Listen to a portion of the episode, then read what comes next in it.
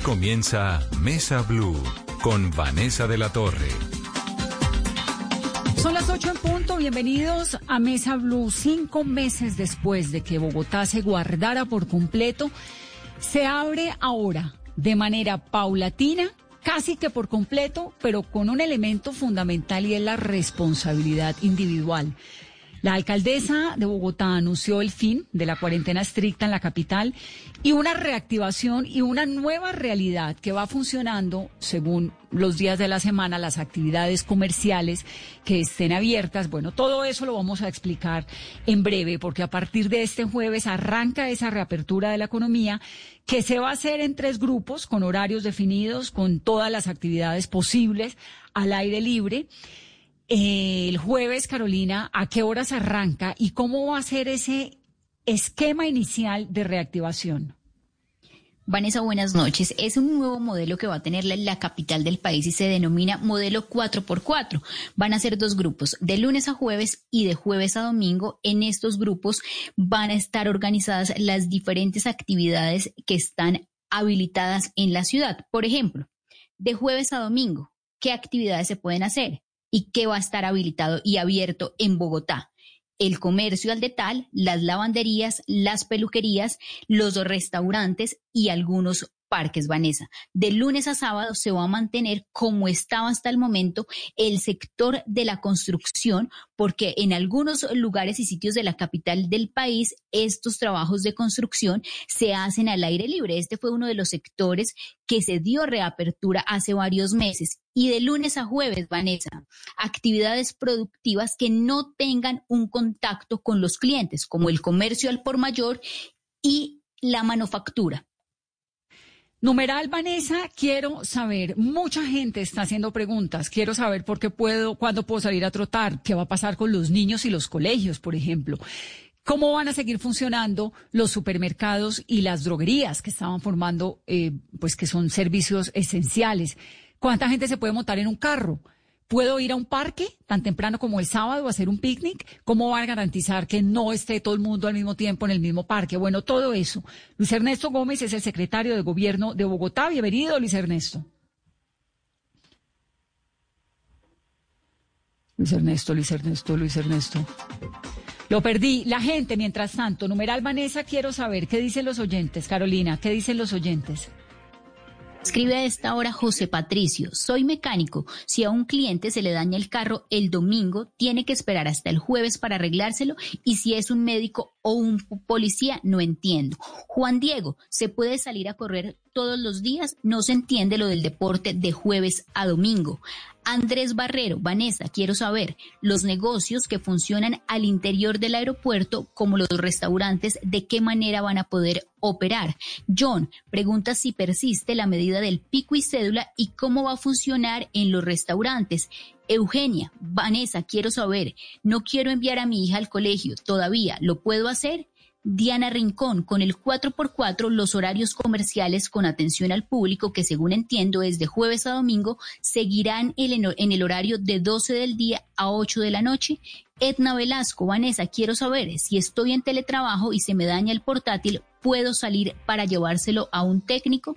Jorge Urrea, Vanessa, quiero saber si las personas con comorbilidades podrán ya salir a sus trabajos a partir del mes de septiembre. Alejandro Rojas, ¿para cuándo los vuelos internacionales y un mayor funcionamiento del aeropuerto El Dorado? Algunas de las preguntas, e inquietudes que tienen todos nuestros oyentes con estas nuevas medidas que ha anunciado la alcaldesa de Bogotá, Claudia López que tenemos todos, muchos, muchos interrogantes. Entonces, arranquemos tratando de responder el mayor número posible de preguntas. Luis Ernesto Gómez es el secretario de Gobierno de Bogotá. Ahora sí ya lo tengo. Yo creo que tenía apagado el micrófono. Vanessa, buenas noches. Un gusto estar contigo, con toda la audiencia de Mesa Bienvenido, secretario. ¿Cómo está? ¿Cómo le va cinco meses después? Pues, Vanessa, yo creo que mm, se puede respirar hoy con un poco de alivio que logramos que en Bogotá la pandemia se pasara el primer pico sin en ningún momento tener que negarle a alguien una cama de cuidados intensivos, un servicio hospitalario. En ciudades del tamaño de Bogotá, que no se prepararon anticipadamente, eran decenas de miles de personas que perdían la vida. Bogotá hubiera podido perder 40 mil personas, 40 mil vidas en lo que va corrido. Y eh, afortunadamente, digamos, lamentando cada vida que se pierde, eh, no hemos llegado a las 5 mil muertos en, en, la capital. Esto es gracias al sacrificio de todos los hogares, todos los trabajadores, todos los comerciantes, absolutamente todos en Bogotá con autocuidado, con disciplina, pero también con un sacrificio muy grande en nuestras formas de vida. Y esto es algo que nos debe dar alivio y nos debe dar aliento para lo que sigue. Bueno, ¿y por qué tomaron esta decisión? La decisión en, de... En términos, digamos, de, de, de qué? Vanessa, Bogotá, digamos, lo primero es tomar conciencia que el coronavirus no se ha ido. Los indicadores demuestran que ya no es necesario continuar con las cuarentenas estrictas por localidades. Eh, se ha reducido la, ocupación de UCI, se está reduciendo también eh, eh, la tasa efectiva de reproducción del virus. Y estas son medidas eh, que indican que ya estamos superando el primer pico de la pandemia, que ya estamos entrando, pasando la meseta y entramos en una fase de descenso de todos estos indicadores epidemiológicos.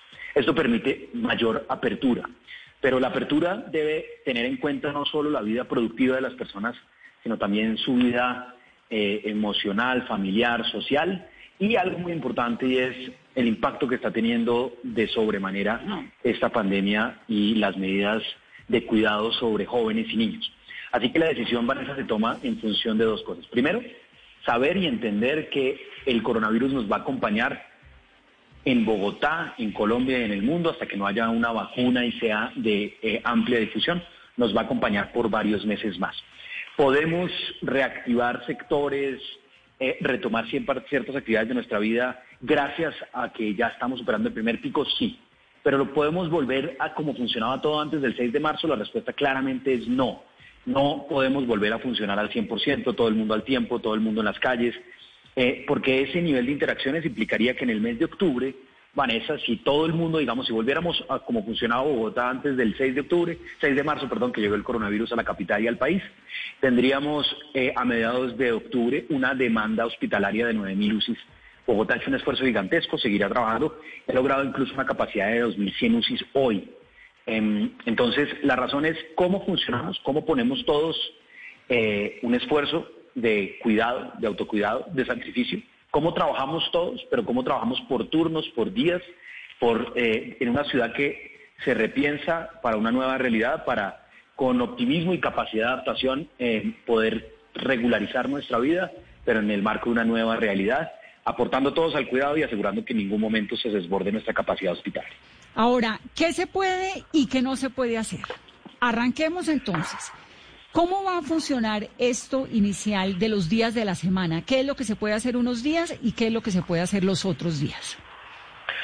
Vanessa, lo que tenemos es un modelo donde Bogotá va a funcionar en cuatro días unos sectores, cuatro días otros sectores eh, productivos. Va a funcionar cuatro días eh, de lunes a jueves, un bloque de sectores.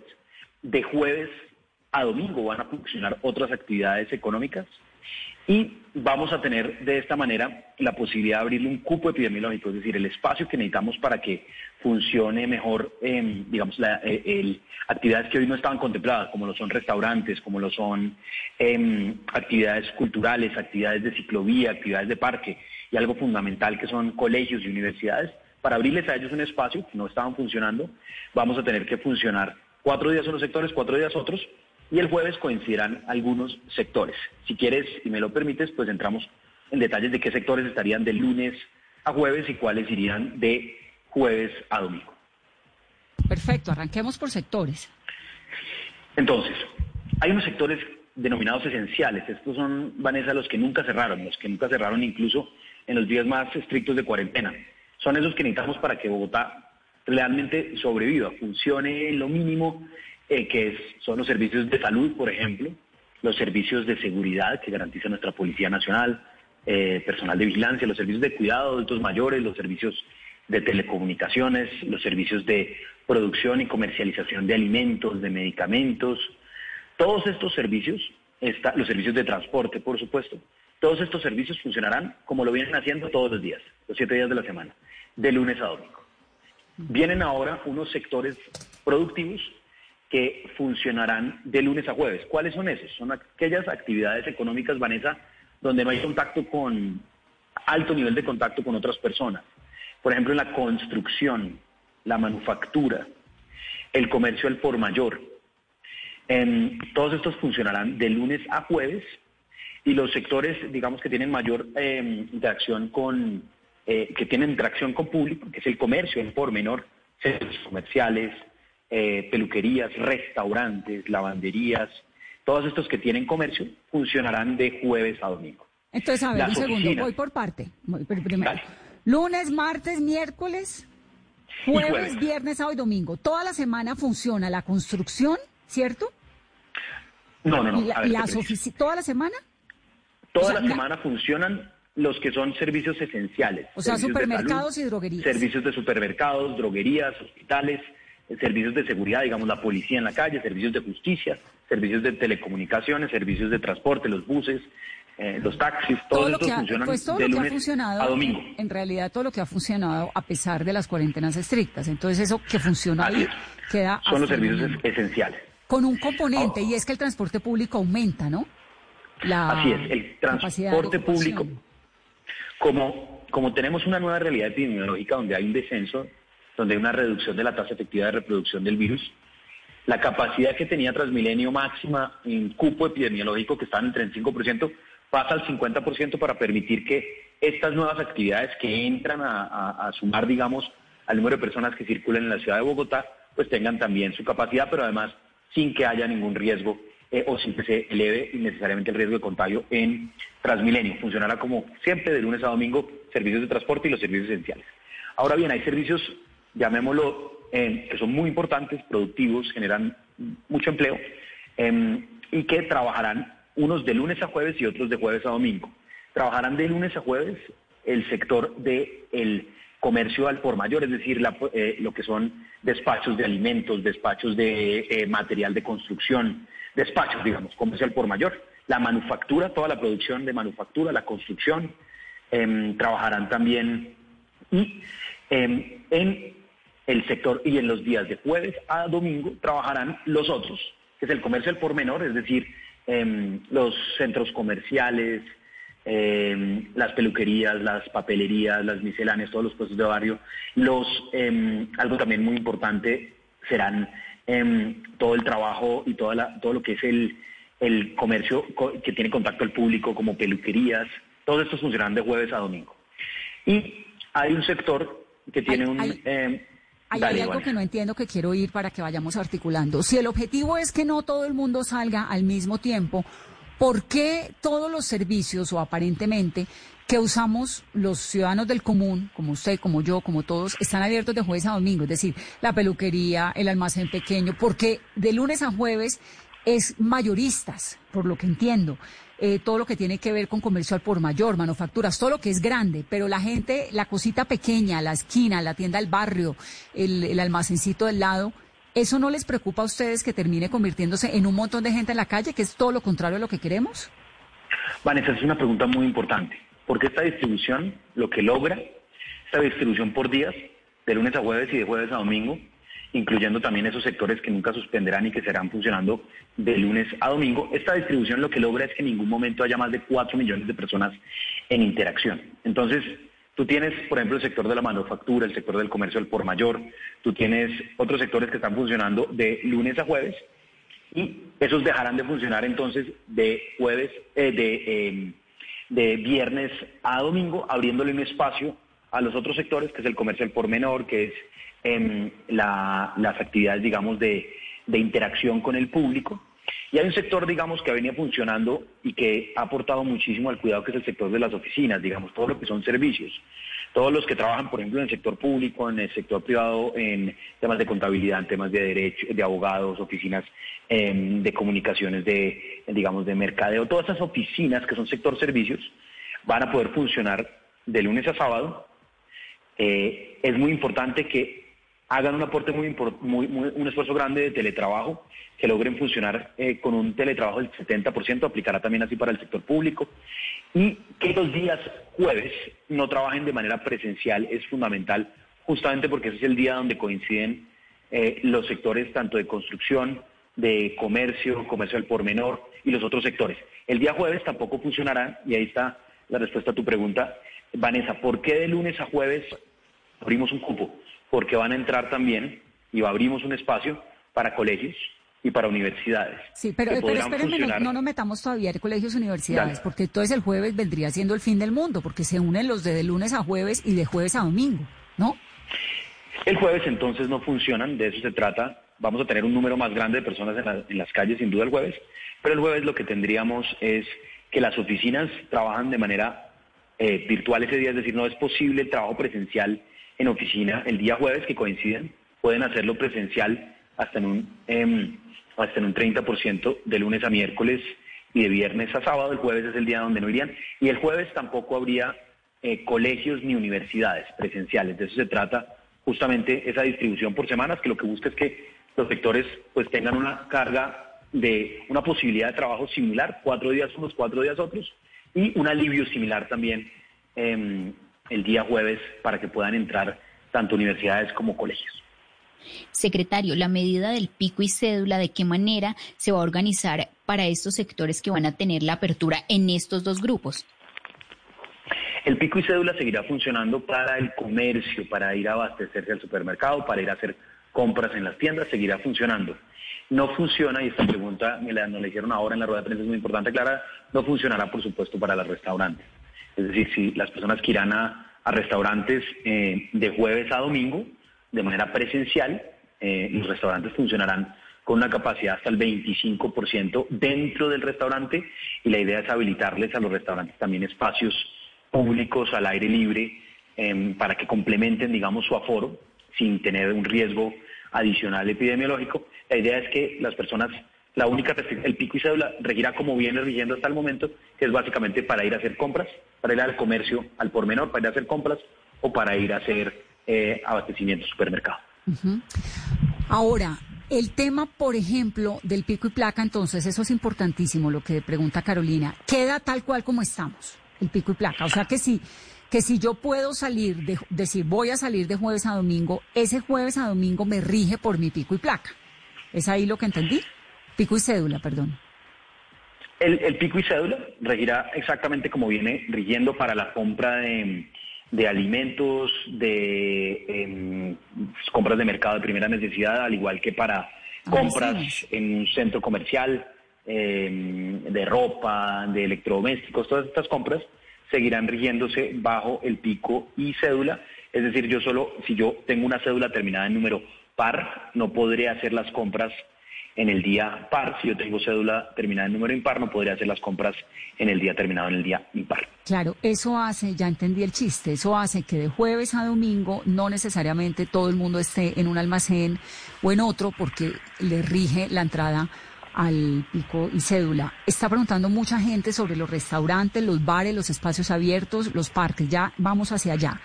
Canchas de fútbol, que tengo 30 preguntas de canchas de fútbol, por ejemplo. ¿Qué pasa con las canchas de fútbol sintéticas, los lugares para diversión, los parques? Vanessa, el deporte, la idea es que sí puede haber un espacio de esparcimiento, de recreación, de deporte, como no lo estábamos teniendo hasta el momento un énfasis, por supuesto, en, los jóvenes que tengan espacios al aire libre, ciclovías, parques, los senderos, em, los gimnasios al aire libre y a cielo abierto podrán funcionar. No estaban funcionando, entrarán a funcionar parques, ciclovías, senderos, gimnasios. Lo que no podremos y no puede funcionar es el deporte de contacto. Es decir, un deporte como el fútbol eh, callejero, llamémoslo el fútbol o, o el baloncesto, esos deportes donde hay contacto, y que son colectivos, no individuales, hoy no podrían funcionar. El fútbol profesional queda habilitado para su entrenamiento. El fútbol profesional tiene unos protocolos muy estrictos con una denominada burbuja epidemiológica que lo que hace es que eh, la concentración de deportistas, de jugadores, junto con entrenadores, tiene controles permanentes de pruebas Em, está siendo verificado el contacto que tienen con personas fuera de esa burbuja y por eso el fútbol profesional pues tiene unos protocolos internacionales muy muy rigurosos que entrarán a funcionar en la ciudad de Bogotá para su entrenamiento. Todavía no empieza, digamos, el torneo, eso toma un tiempo todavía. Eh, la mayor y demás están en los procesos, pero ya puede funcionar el entrenamiento de los clubes profesionales de fútbol. Pero el fútbol, digamos, em, en esas canchas de microfútbol, todo el deporte colectivo de contacto aún no puede funcionar en la ciudad de Bogotá, porque, insisto, tenemos que recordar, estamos todavía, el coronavirus está con nosotros, esto se trata de una nueva realidad en la cual podemos disfrutar de espacios de esparcimiento, de deporte, eh, de restaurantes, de otras, pero siempre, siempre entendiendo que tenemos que hacer, digamos, que no funcionará como antes, que va a funcionar de manera, em, de, manera adecuada a la realidad del coronavirus, con protocolos de bioseguridad, pero también con los máximos aforos. Secretario, y frente a los ciclistas que suben a patios, ¿va a haber algún control? Porque cuando se habilitó en su momento vimos eh, aglomeración.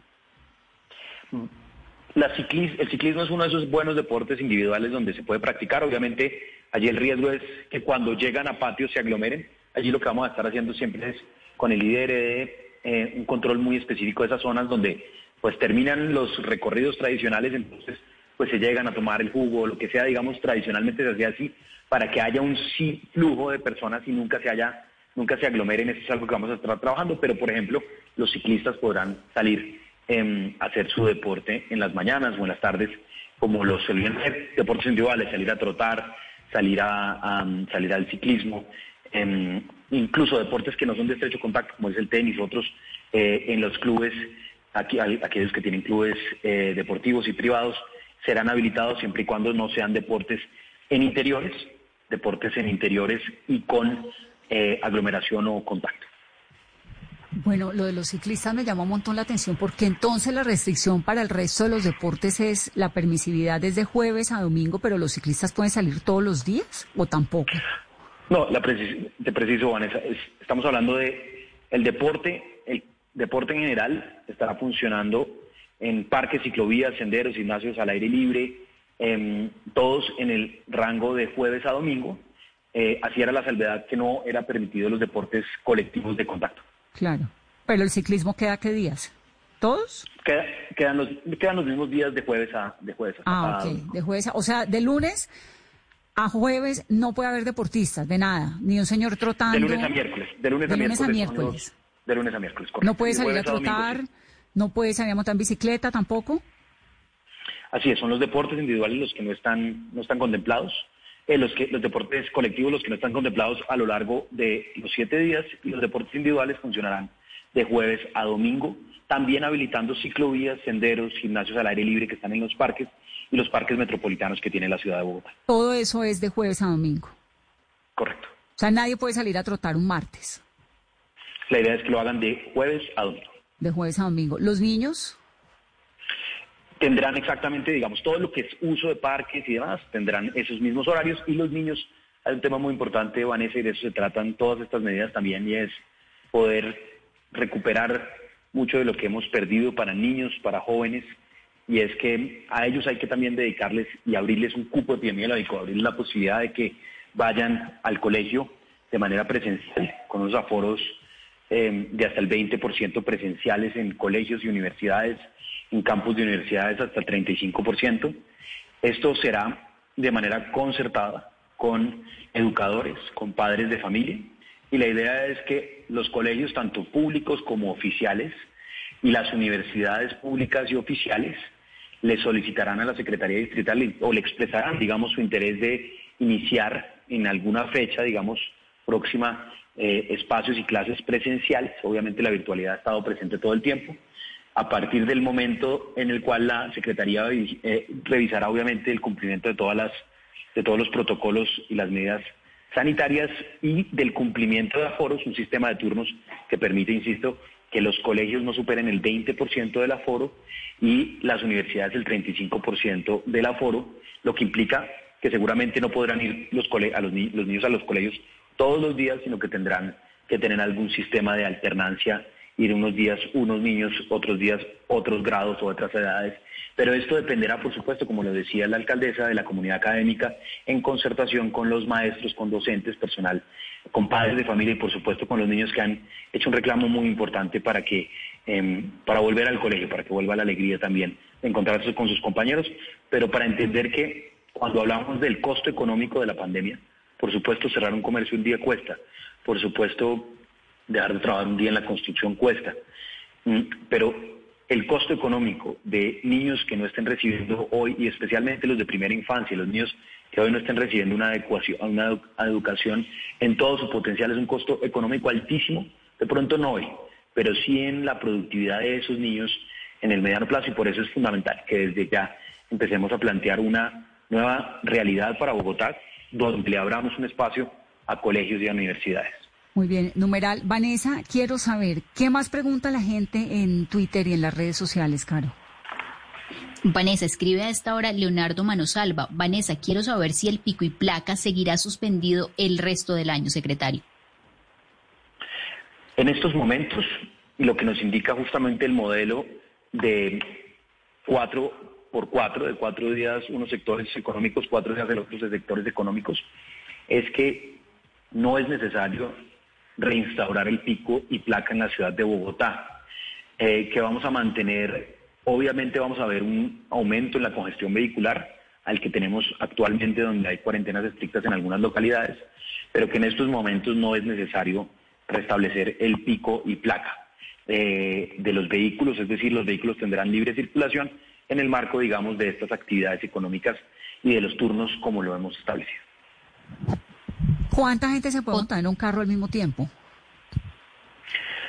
Vanessa, las recomendaciones que se han hecho desde el Ministerio de Salud, desde la Secretaría de Movilidad de Bogotá, es em, que se trate de guardar distancias de eh, al interior de un vehículo, em, que se guarden, digamos, vehículos particulares alrededor de tres personas, es el máximo aforo recomendado, y de igual manera que permanentemente se transite con las ventanas abiertas, que haya el mayor, el mayor nivel de circulación. Y como siempre lo hemos dicho, que si va más de una persona, se utilice tapabocas. Si va el conductor solo no tiene que utilizar tapabocas, eh, pero si van más de, si van dos o tres personas en un vehículo particular, debe utilizarse tapabocas y obviamente el aforo varía dependiendo del vehículo, el aforo recomendado, eh, pero esto es una orientación, digamos, una guía para todas las personas en los restaurantes, secretario, y en los gastrobares, ¿va a haber alguna restricción para la venta de bebidas alcohólicas?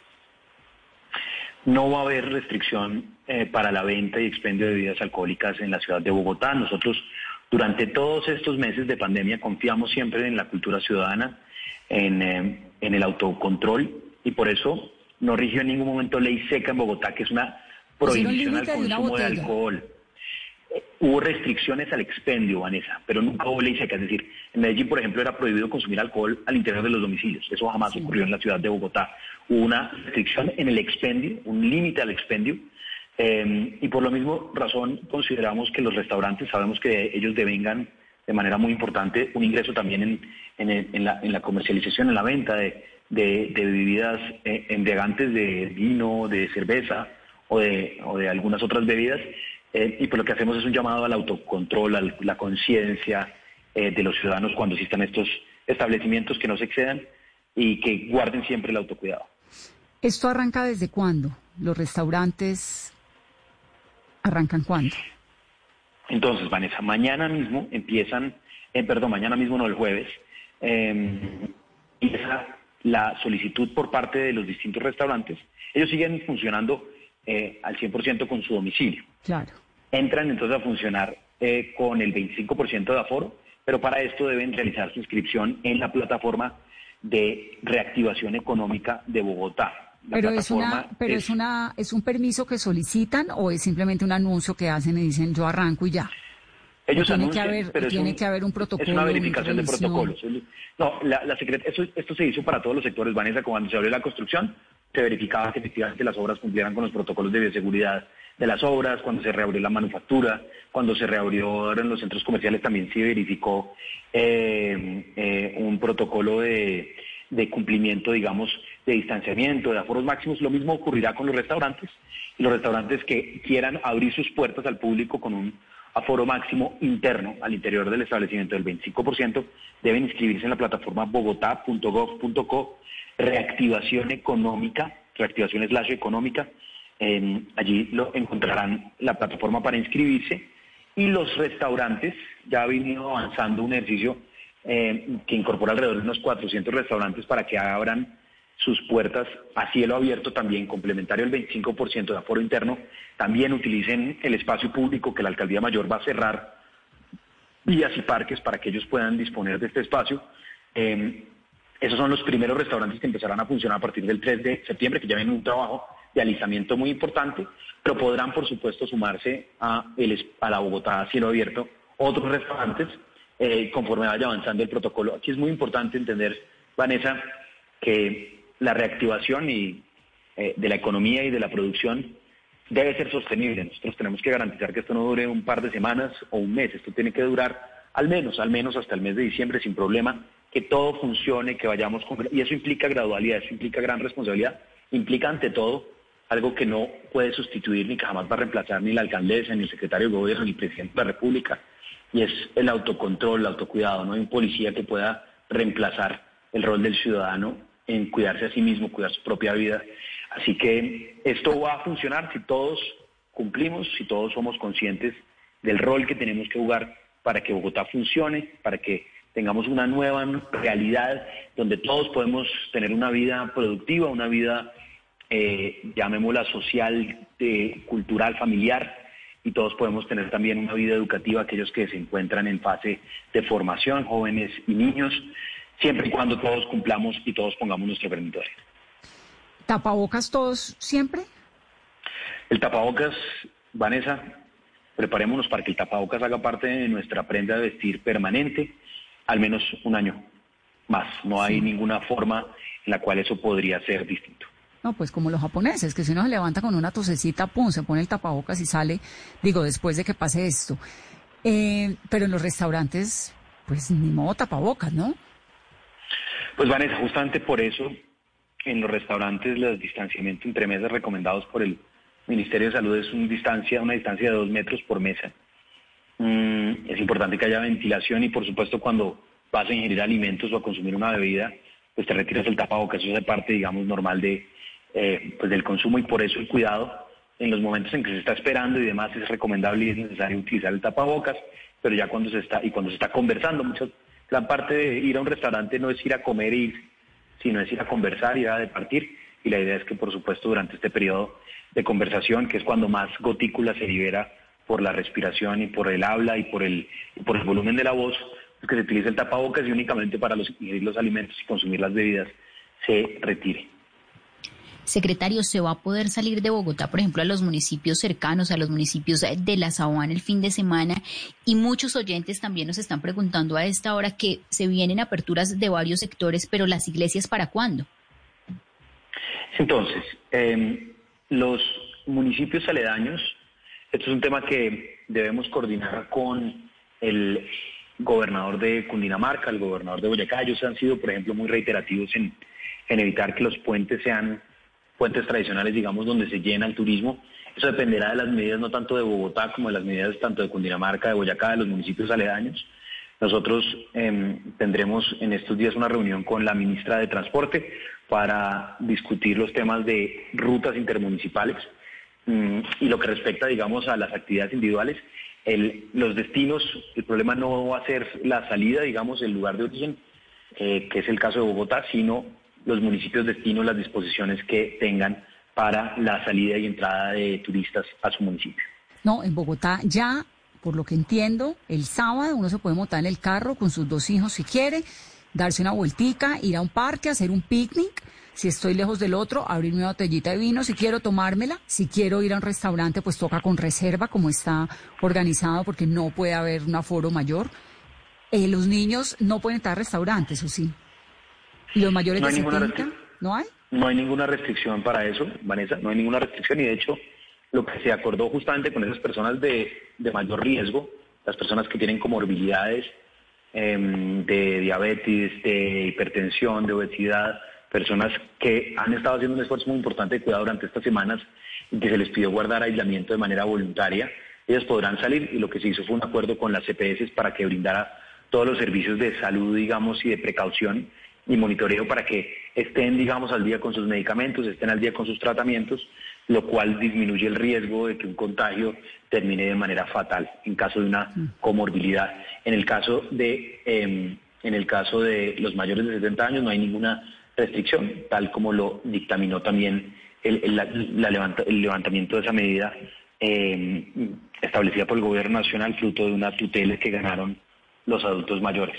Sí, eh, sí, les toca asumir la responsabilidad a cada uno de sus cuidados. A cada quien le toca asumir la responsabilidad, Vanessa, esta es la nueva realidad. Ahora, una pregunta importantísima.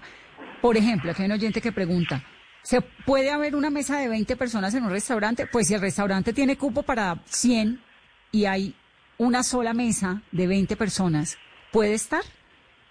Ahí estaría el 20% del restaurante abierto. El 25% es el aforo interno. Eso implicaría una distancia, digamos, un, espacio de em, tratar de ocupar el aforo y con distanciamiento entre personas eh, es absolutamente posible desde el punto de vista de cómo organicen el espacio de ellos. Pueden hacer mesas redondas. De hecho, hoy en realidad, Vanessa, hay varios espacios donde de manera permanente, utilizando áreas grandes, se realizan, por ejemplo, almuerzos de trabajo, donde una persona está a distancia de otra dos metros porque hay una reunión de trabajo. Em, y lo que se hace es, por ejemplo, un, un, una U con las mesas, pero no una mesa, digamos. Eh, eh, muchos seguramente con esa pregunta que me hace se imaginaron departiendo, digamos, uno al lado del otro, eh, con brindis y demás. Pues eso es justamente lo que hay que reducir y, por supuesto, lograr que si no son grupos más pequeños, son grupos de tres, cuatro familias, por ejemplo, pequeñas, pues que se distribuyan de la mejor manera en el espacio dentro del aforo interno del restaurante. Es que ahí creo que lo que toca tener en cuenta es no tanto lo que a usted le permiten hacer, esto no es una dictadura, aquí lo que pasa es que el gobierno tiene una responsabilidad de salud pública de garantizar el beneficio y la atención de salud de sus ciudadanos y por eso tomaron las decisiones de la cuarentena. Pero ahorita, pues la responsabilidad de cada uno. ¿A, quién se le va a ocurrir irse a sentar en una mesa con 15 personas? Pues a nadie. Pero si usted va con su núcleo familiar, que su esposa y, la gente con la que vive, pues es exactamente el mismo espacio que comparten la casa. Entonces, de golpe ahí podría, por lo que entiendo. Acá hay, aquí hay una persona que pregunta, pero si el restaurante queda dentro de un centro comercial, ¿pueden negarme la entrada por el pico y cédula? Creo que sí, ¿no? Preguntaba Alex Aldana vía Twitter.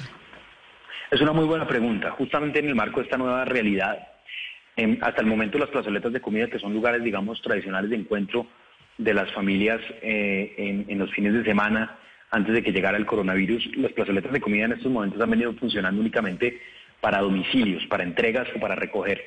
Con esta nueva medida, lo que se establecería es que haya em, un control de espacio y de distanciamiento entre mesas en esas tradicionales eh, salas, digamos, o, áreas de, comidas de los centros comerciales y a las zonas de comidas pues no habría ninguna restricción de pico y cédula como no lo habría tampoco en los restaurantes.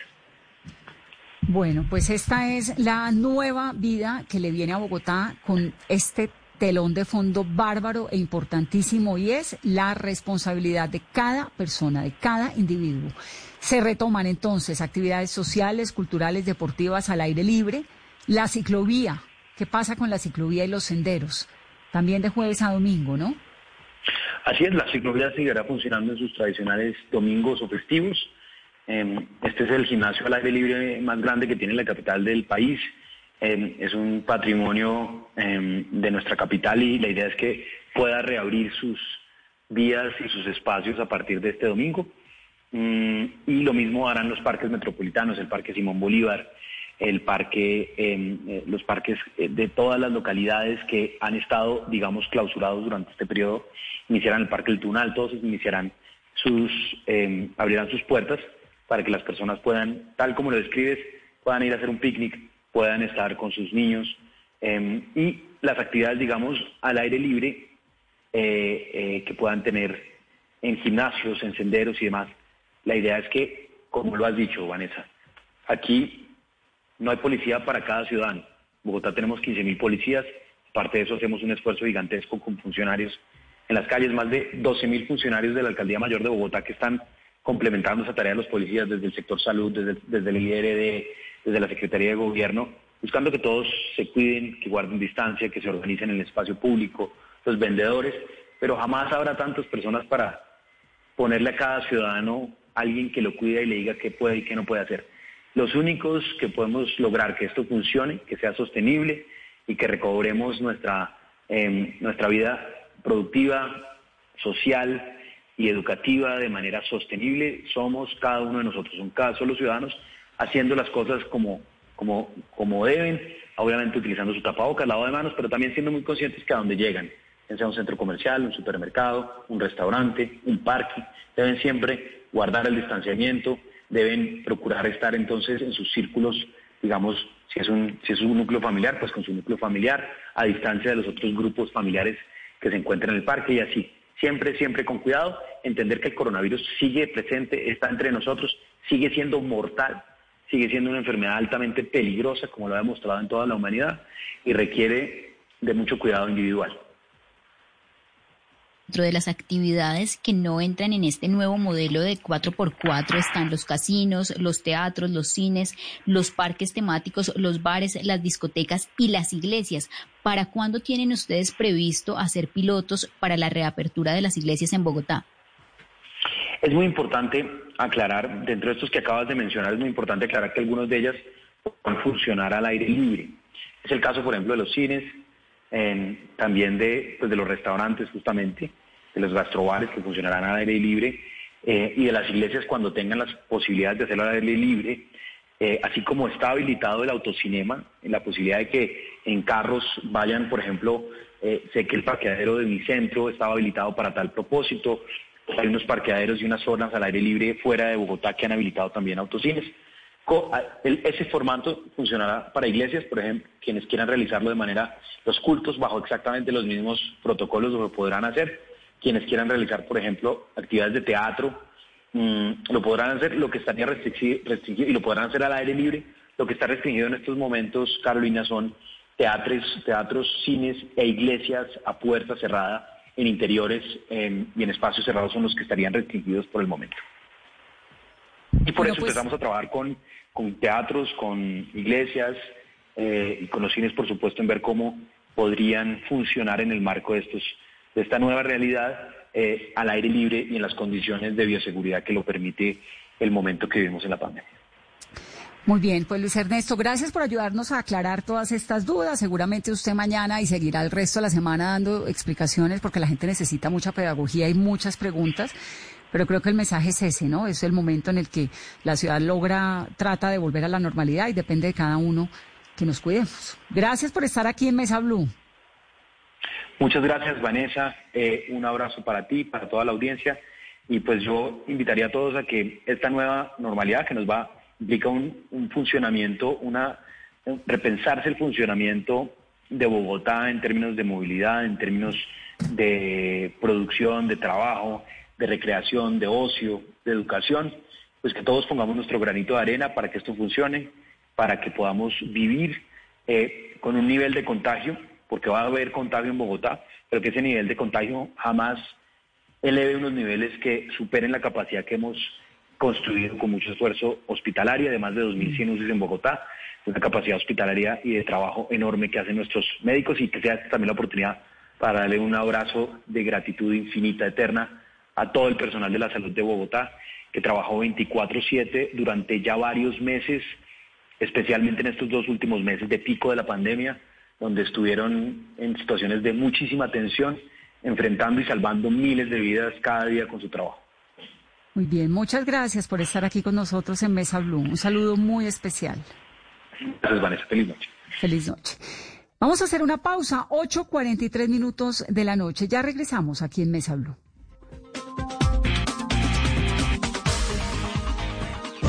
Tenemos un reto, algo que nos impulsa, eso que nos hace levantar de la cama todos los días, un sueño que nos lleva al límite y nada más importa. No importa el dolor, ni la frustración, no importa el tiempo. Un reto que es a la vez nuestro combustible y nuestra obsesión. Porque nada se consigue de la noche a la mañana. Este es mi reto. ¿Cuál es el tuyo? Pasta Sonia, sabor y energía que te hacen mejor. Trabajamos pensando en usted.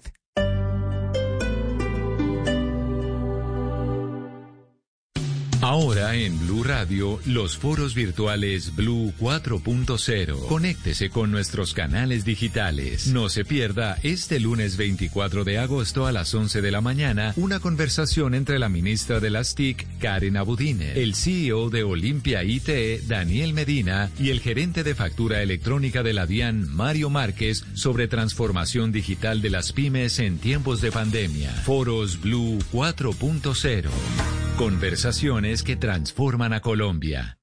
Llevamos caminando 45 años para que esta revolución no se detenga. Siempre marchamos con las piernas. Este año marcharemos con el corazón. Llénate de fuerza y solidaridad. Únete este 29 y 30 de agosto a la caminata virtual de la solidaridad en solidaridadporcolombia.com. Apoya Ministerio de Cultura, Programa Nacional de Concertación Cultural. La cultura es de todos. Ministerio de Cultura. Patrocinan CAFAM, Caja de Compensación Familiar, Empresa de Licores de Cundinamarca. Prohíbas el expendio de bebidas embriagantes a menores de edad y mujeres embarazadas. Ley 124 de 1994. El exceso de alcohol es perjudicial para la salud. Ley 30 de 1986.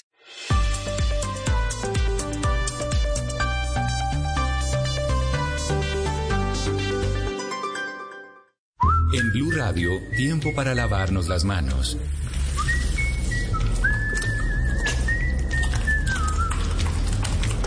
Tómate el tiempo para cuidarte y para enterarte de todo sobre el coronavirus. Síguenos en redes sociales, en bluradio.com y en todos los espacios informativos de Blue Radio. Numeral Yo me cuido, yo te cuido. Blue Radio, la nueva alternativa.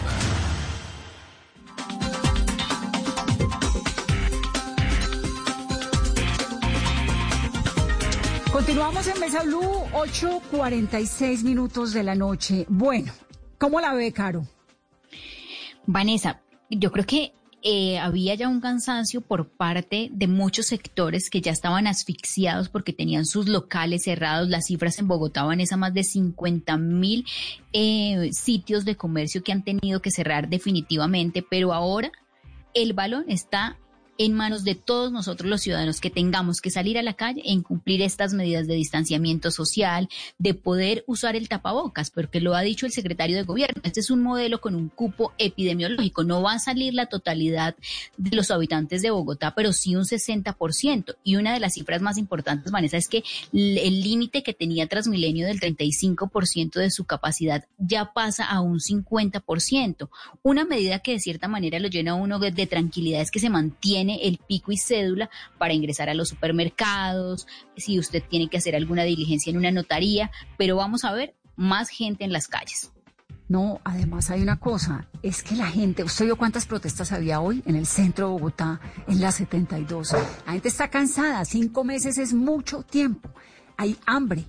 Eh, ya la novedad de la cuarentena pues pasó, ya un montón de gente hizo el esfuerzo, ¿no? Lo hicimos todos de mantenernos en casa. Yo pues la verdad es que salgo a trabajar todos los días, pero es muy difícil y económicamente se está volviendo muy complicado y además de eso súmele las protestas y la gente en la calle. ¿Quién contiene? Bogotá tiene 15 mil policías. ¿Quién contiene a tanta gente con esa presión social que pareciera ahí comenzar a gestarse? Eso todo es muy difícil, pero las decisiones están tomadas. Creo que la alcaldía nos ha venido llevando a todos hace cinco meses con mucho cuidado y con unas decisiones que a todos nos han costado y que han sido difíciles, pero logramos que no colapsara. Bogotá. Yo creo que eso es muy importante porque tuvimos colapso Nueva York, pues, es decir, había podido ocurrir eh, cualquier situación dramática como la vimos en países como Italia, como España. Acá no pasó, pero eso no significa que no pueda pasar. Y por eso quiero hablar con nuestro amigo Luis Jorge Hernández, que es médico epidemiólogo, que es doctor en salud pública y que además es asesor de la Alcaldía Mayor de Bogotá.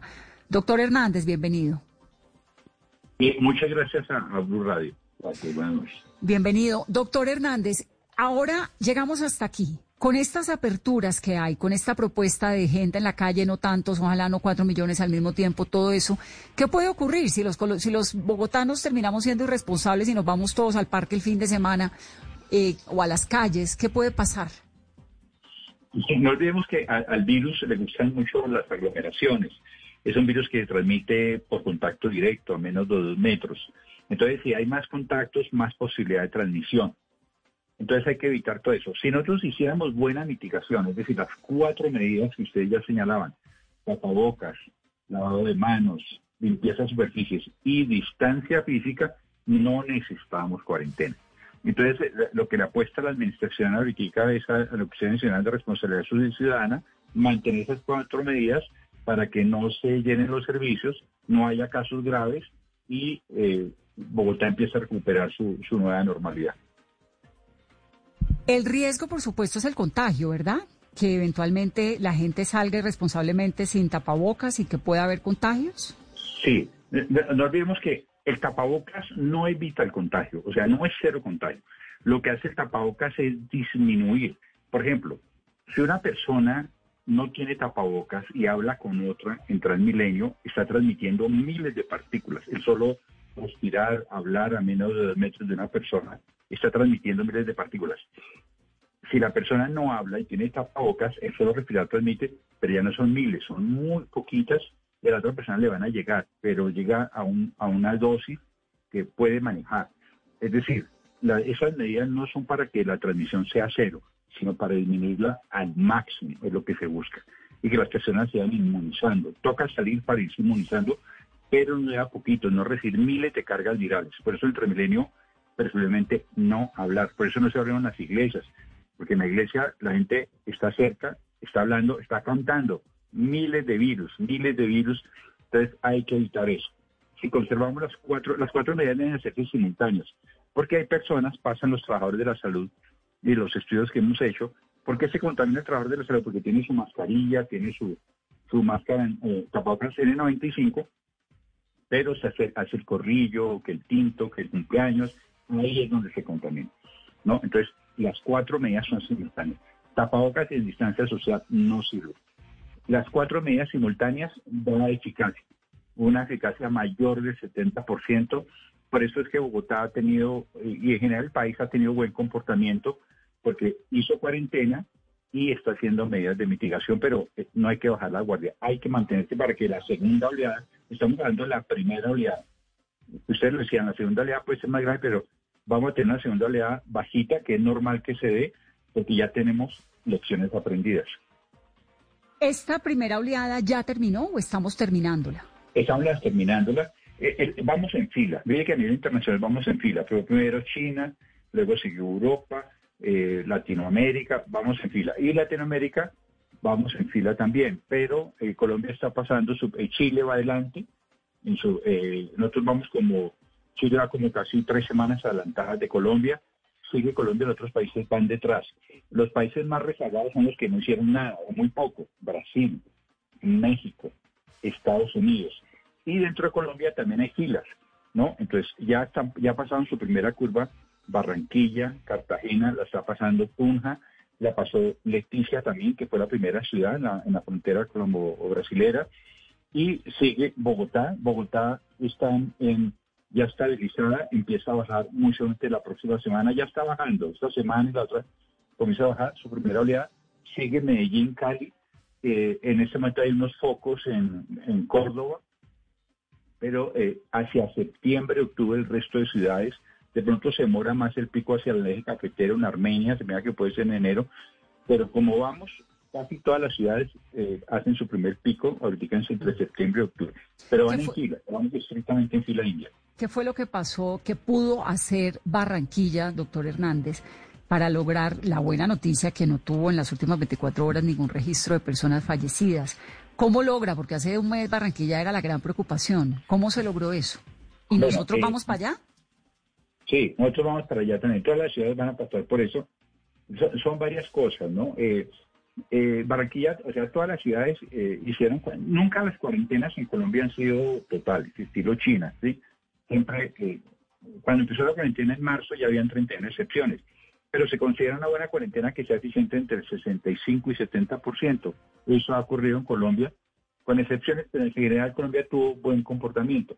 Barranquilla también lo comenzó. Entonces Barranquilla empezó a hacer cuarentenas, pero también mucho tamizaje. Barranquilla empezó a hacer, eso es clave en este momento, no solo hacer estrategias de, mitigación, que es distancia de poca, sino más tamizajes, rastreo de casos. Esa fue la clave de Barranquilla. Barranquilla empezó a hacer tamizajes, a detectar casos, identificar contactos y aislarlos. Eso es lo que se llama la estrategia de rastreo. Eso es clave y eso logró. También se va alcanzando inmunidad. Hay una cifra como mágica que llaman algunos expertos en las ciudades, que es el porcentaje de positividad en la población. Nueva York alcanzó ya su pico con 25% de positividad. Algunas ciudades, por ejemplo Bogotá, el, nivel general del país está en 27%, Bogotá 30, 35%, y parece que con ese nivel ya hay cierta inmunidad en la población y comienza a bajar. Entonces las ciudades que llegan a ese número 30, 35 a nivel internacional, se han llegado a 50% de positivos, comienzan a bajar. Quiere decir que, la, que todos ya hemos estado en contacto con el virus. ¿Qué es la segunda oleada? La segunda oleada que llaman a veces rebrotes, que en realidad no son rebrotes, ¿no? Eh, es más rebrote porque son no brotes. O sea, en la segunda oleada se contaminan los que no contaminaron en la primera. Por ejemplo, ¿qué está pasando en España? En España eh, cometieron el error de abrir muy rápido. Por ejemplo, las, los, bares, los, los sitios nocturnos, y en este momento los que se están contaminando más son los jóvenes. Porque los jóvenes en España salieron desbocados, salieron al bar, a la reunión, a la tertulia, se contaminaron. Afortunadamente, en los jóvenes no es alta la mortalidad. Entonces, hay muchos casos, pero no se tratando el virus porque no hay mortalidad. Además, Europa tiene mucho adulto mayor. Entonces, no son rebrotes. O sea, todos nos vamos a infectar por coronavirus. O sea, hay tres, todos estamos en, en un grupo o estamos activos, es decir, tenemos síntomas y de pronto somos portadores, o estamos recuperados, tuvimos y ya pasó, o somos susceptibles. Si no nos diagnostican, nos dan la segunda oleada. Pues la idea es que nos den la segunda oleada de a poquitos, más disperso, mucho más disperso con la experiencia aprendida. Eh, mientras llega la vacuna, entonces estamos en una inmunización natural. Por eso se hacen las medidas de aislamiento, no para no estar en contacto. Tendríamos que ir en una burbuja para que no entremos en contacto con el río. Porque uno ve personas en la calle se ponen vestido anticluido, eso no sirve para nada. Sirve el tapabocas y lo demás. Lo demás no sirve. ¿sí?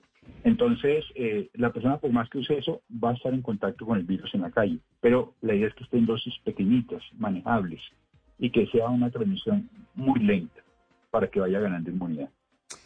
Muy bien, doctor. Pues entonces el mensaje desde el comienzo del programa, responsabilidad individual y cuidarnos y prepararnos y, y mantener en lo posible, eh, el que pueda quedarse en casa un ratico más, que se vaya quedando, no cogerla pues tampoco con toda la libertad del mundo en este episodio tan complicado que, acabamos de vivir. Muchas gracias por estar con nosotros.